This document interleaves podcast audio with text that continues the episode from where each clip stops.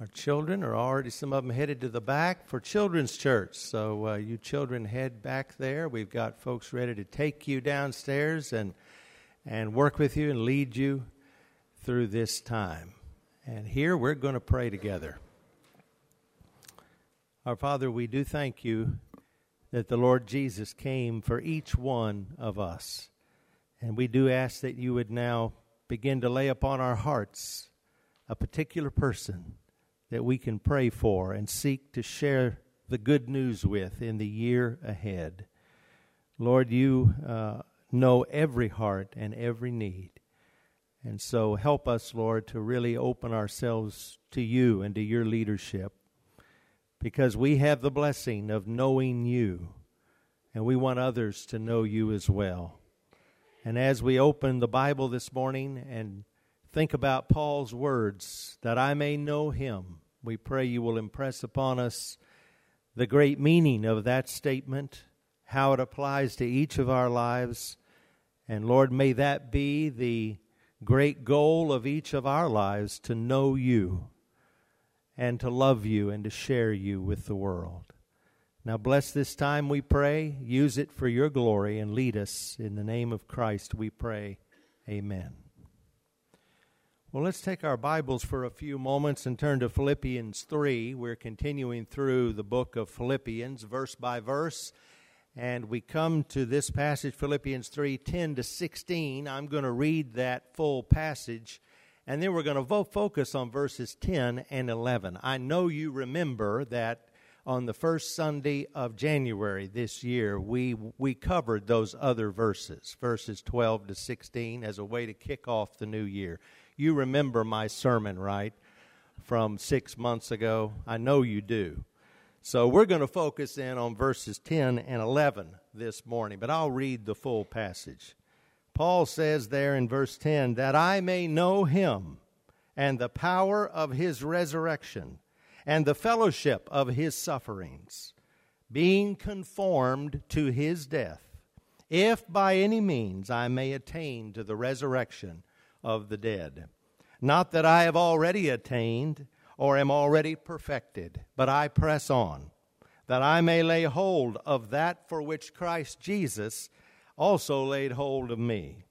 Brethren, I do not count myself to have apprehended, but one thing I do, forgetting those things which are behind and reaching forward to those things which are ahead, I press toward the goal for the prize of the upward call of God in Christ Jesus. Therefore, let us, as many as are mature, have this mind. And if anything you think otherwise, God will reveal even this to you. Nevertheless, to the degree that we have already attained, let us walk by the same rule. Let us be of the same mind. And all of that he kicked off by talking about his relationship to Jesus. And in verse 10, he expresses that by saying, that I may know him. I think Paul is getting to the very heart of what his life had become as a follower of Jesus and what our lives should be as Christians. You see, Paul had given up everything for the sole purpose of knowing Jesus. He gave everything up, and he had a lot to give up. He was a man who was a Pharisee of the Pharisees. He was a Jewish leader. Saul of Tarsus. And he was a man of great power, influence. Without a doubt, wealth came along with that. He was set for life, you might say. But then, while he was on the way to arrest Christians and take them to prison, he met Jesus. Jesus appeared to him, and everything changed. He received Jesus into his life, and everything was turned upside down. And then, through him, he helped turn the world upside down, the world of that day. He took the gospel all the way to the heart of the Roman Empire, to Rome, where he would eventually, we know from tradition, he would lay down his life there. But the Apostle Paul had given up everything. And here, I think, is his great statement of why he did it. that I may know him. You see, we are called into a relationship with Jesus Christ. We're not called into a religious function. We're not called into a religious organization. We're called to know Jesus. That's the heart of what it means to be a Christian. We come to know him. And as we know him, then he does his work through us so that others may come to know him. And so I hope as a follower of Jesus, you see right at the very core of what your life is that you may know him. And, of course, the moment you accept Christ into your life, you are made a child of God. That is eternal. That is forever. But then the more you walk with him, the longer you serve him, you come to know him in a deeper and deeper way.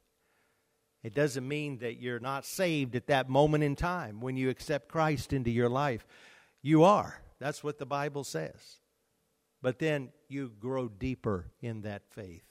You know him more and more. And I don't think Paul ever got satisfied with how close his relationship to Jesus was. He wanted to know him more and more. And then he describes how we come to know him. In what ways do we know him? That I may know him, he says, and the power of his resurrection. You notice he doesn't say the resurrection there. And the power of his resurrection. The resurrection power of Jesus Christ. What is the power of his resurrection? Well, for Jesus himself, the resurrection, the power of him rising from the dead, it authenticated, it revealed and established for all eternity who Jesus is. The power of his resurrection is a power that marked him out. It declared him. If you look at Romans chapter 1, Romans 1, beginning at the first verse, I want to read down through verse 4 because Paul, also writing Romans, speaks to this very thing. Paul, as Romans opened, the letter to Romans, Paul, a bondservant of Jesus Christ, called to be an apostle, separated to the gospel of God, which he promised before through his prophets in the Holy Scriptures, concerning his Son, Jesus Christ our Lord, who was born of the seed of David according to the flesh, and declared to be the Son of God with power according to the Spirit of holiness, by the resurrection from the dead. The power of his resurrection. His resurrection declared him to be the Son of God, the Messiah, the Savior of the world. That word declared is a very interesting word. It's the word horizo in the Greek, where we get our word horizon. Our word horizon. And in Romans 1, he is saying that by the resurrection of Jesus Christ, Jesus was horizoned. He was declared to be the Son of God. Think about the horizon. Look out. If you look out on the horizon, if you don't have anything in the way and you can see out at the distance, you see what? Where heaven and earth meet. You see the demarcation line. And Jesus Christ, through his resurrection, it declared him to be the place, the person, the moment at which heaven and earth met. Because Jesus left heaven and came to earth to be our Savior. And when you think about it, it is through Jesus that we can step from this earth into heaven. We can have eternal life. And heaven becomes our reality the moment we receive Christ. Because what does Paul say? He says our citizenship is in heaven. Present tense. We're already citizens of heaven. And someday we're going to step into that glorious place for all of eternity. And so the resurrection of Jesus, the power of that resurrection authenticated Jesus as being the Son of God, the Messiah, the Savior of the world. As one writer said, Jesus referred to it as the sign of the prophet Jonah. 3 days rising from the dead, he entered the tomb a captive, he came out a conqueror. He entered the tomb as though death mastered our Lord. He arose the master of death. And so the resurrection authenticates Jesus.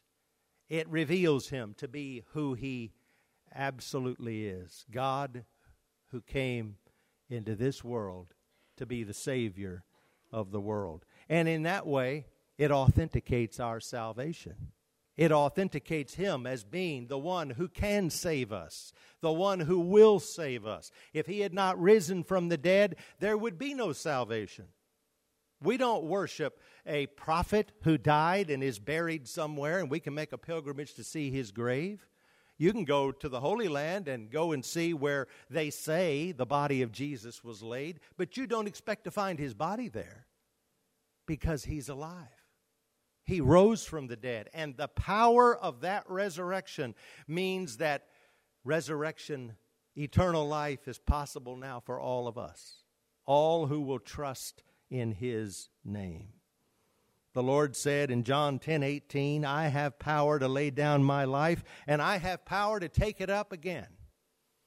That's the power of his resurrection. And then in verses 27 and 28 of John 10, and I give unto them, my people, I give unto them eternal life, and they shall never perish. That's the power of his resurrection, that I may know him and the power of his resurrection. When you give your life to Jesus, you know the power of his resurrection because he makes you alive. He makes you alive spiritually. He makes you alive for all of eternity. As surely as he rose from the dead, you now have passed from death unto life, that I may know him and the power of his resurrection. And he goes on, and the fellowship of his sufferings. Knowing Jesus is identifying with his sufferings. Our Savior came to suffer for our sins on the cross. His entire ministry was marked by misunderstanding and opposition and betrayal, and then eventually death itself.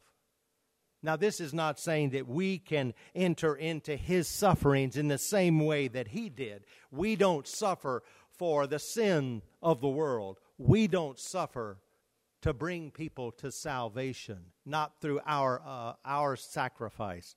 But we identify with the way Jesus suffered. Jesus was willing to give his all to accomplish the purpose and plan of God. And we in our lives should identify with that suffering, be willing to do whatever it takes so that the will and purpose of God will be accomplished and carried out through our lives, where we live, so that he will be glorified. And as we identify with his suffering, meaning in our lives, we're willing to give ourselves for him. We're willing to lay down our lives on a day-by-day basis. Hebrews 5:8 makes the startling statement that Jesus learned obedience through the things he suffered. Jesus learned obedience through the things he suffered. Now, this doesn't mean Jesus was ever disobedient, but when he came in his humanity, it was through his suffering that he was declared to the world to be the Savior, and that he accomplished the work of salvation. And he learned obedience in his humanity through the suffering that he was willing to endure. So if you're tempted to think whenever suffering or disappointment or difficulty comes into your life that somehow that means God does not love you, or God has turned his back on you, or God is absent, folks, that often means the exact opposite. It's in that suffering that you have the opportunity to display your faithfulness to God. And through that faithfulness, his work is often accomplished. His work in you, you are shaped, you are conformed to be more like Jesus. And through that, through your witness in the midst of difficulty and suffering, people can see the power of God in your life. What happens to the typical person when they go through suffering? They just kind of turn in on themselves. They melt away. They disappear from life, from the society. That's the tendency. But for the Christian, it is your opportunity to declare to the world the power of God in you, that the Lord is with you. And the Lord who is with you loves you, and He loves those people that you have a chance to influence. Embrace suffering when it comes as your opportunity to identify with the sufferings of Christ, and through that suffering to declare the glory of God, the love of God, the power of God. You think about the Christians you've known who have suffered greatly, and you will think about people who displayed to you in great measure the power of God. And you walk away from it thinking God was with them. They knew Him, that I may know Him. We'll never come to know Him in a deeper way than when we suffer for His sake. When we suffer in this life and we let that suffering be a witness to the world, that is a moment in which we come to know Him in a deeper way. So suffering in and of itself, it doesn't mean God is absent. It means you are present with God, and you have the opportunity. He is present in you to display His power, the power of His resurrection.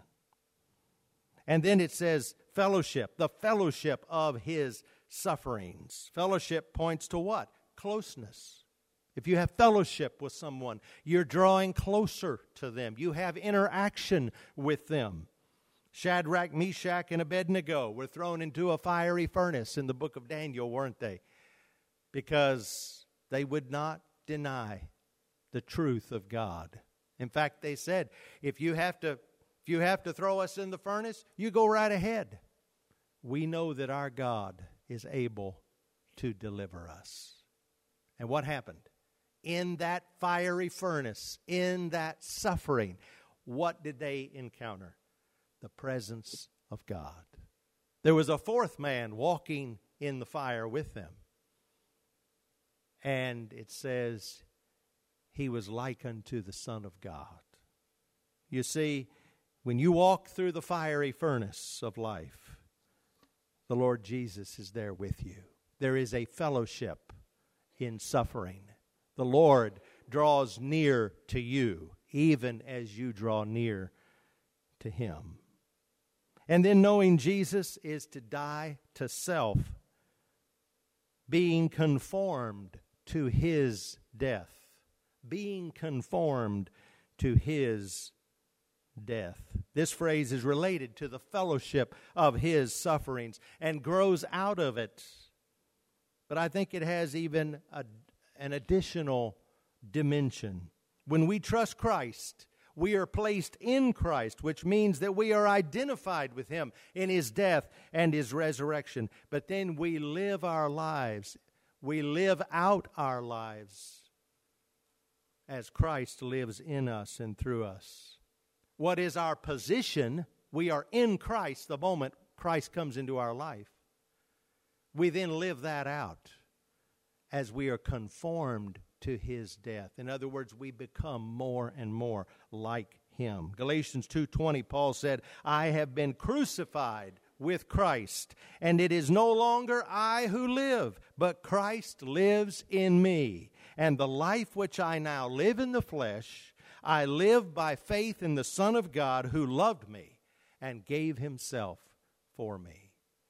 And so the life you now live is the life of Christ living through you, conformed to His death, squeezed, molded, shaped into His likeness. As we live the Christian life, we die to self, the old self, dead and gone, and it's now Christ who is living in us and through us. Now, we don't do that perfectly as long as we're on the earth, because we still have the presence of sin, and we make mistakes, we sin, we fall by the wayside sometimes. You don't lose your salvation, but you don't perfectly live out this Christian life. But the grace of God is sufficient in those moments. And He helps you to get back up, and you keep going, and you get more and more like Him as time goes by. That's the work of the Spirit of God in you, to bring you to the place that when we someday step into heaven, we will be like Him, for we will see Him as He is.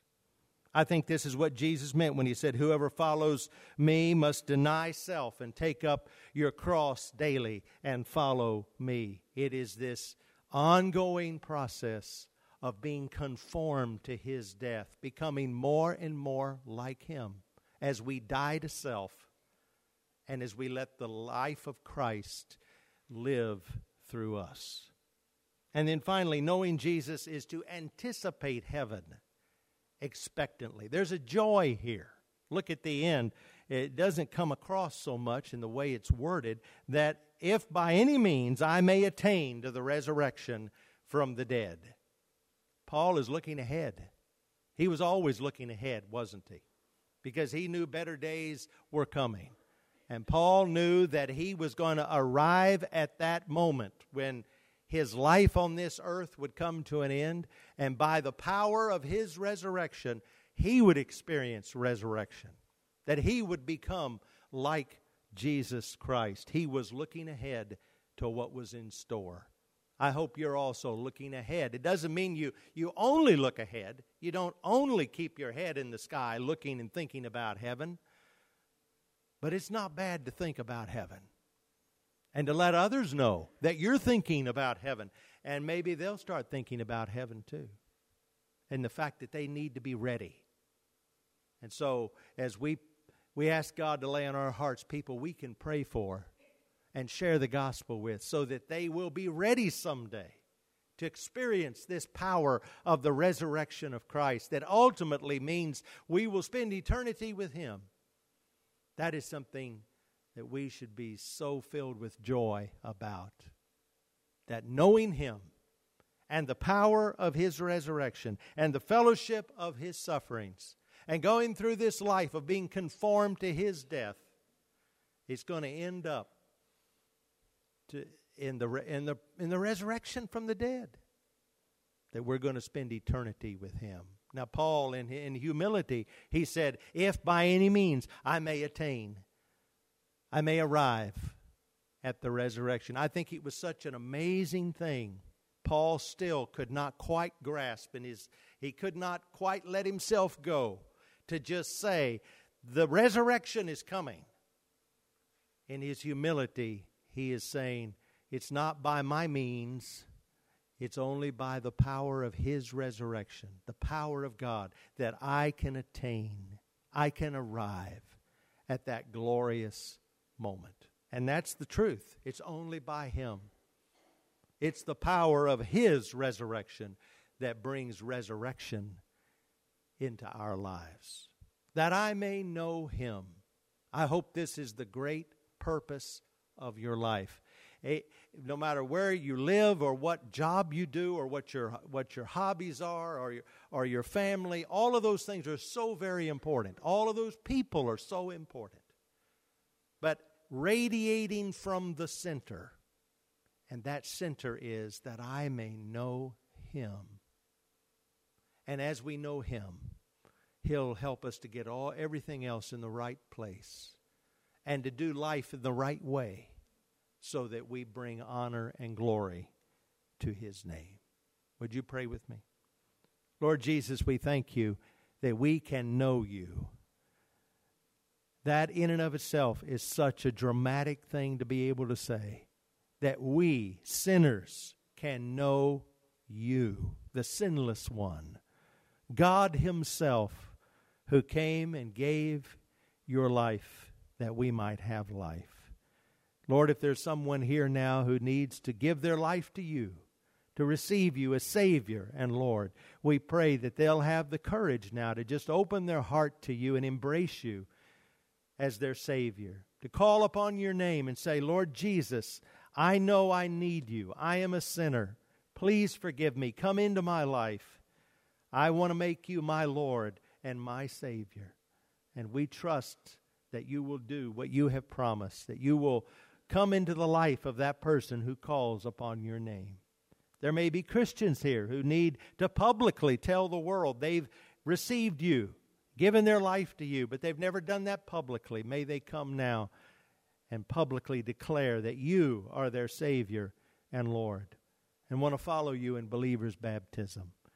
There may be Christians who need to rededicate their life to You, to this calling, to this purpose. May this be the moment. Publicly, privately, You lead us, Lord, and may Your will be done in each of our lives. And we'll give You the praise for Christ's sake. Amen. Let's stand, and we're going to sing our hymn of invitation. And then after that, we're going to be observing the Lord's Supper.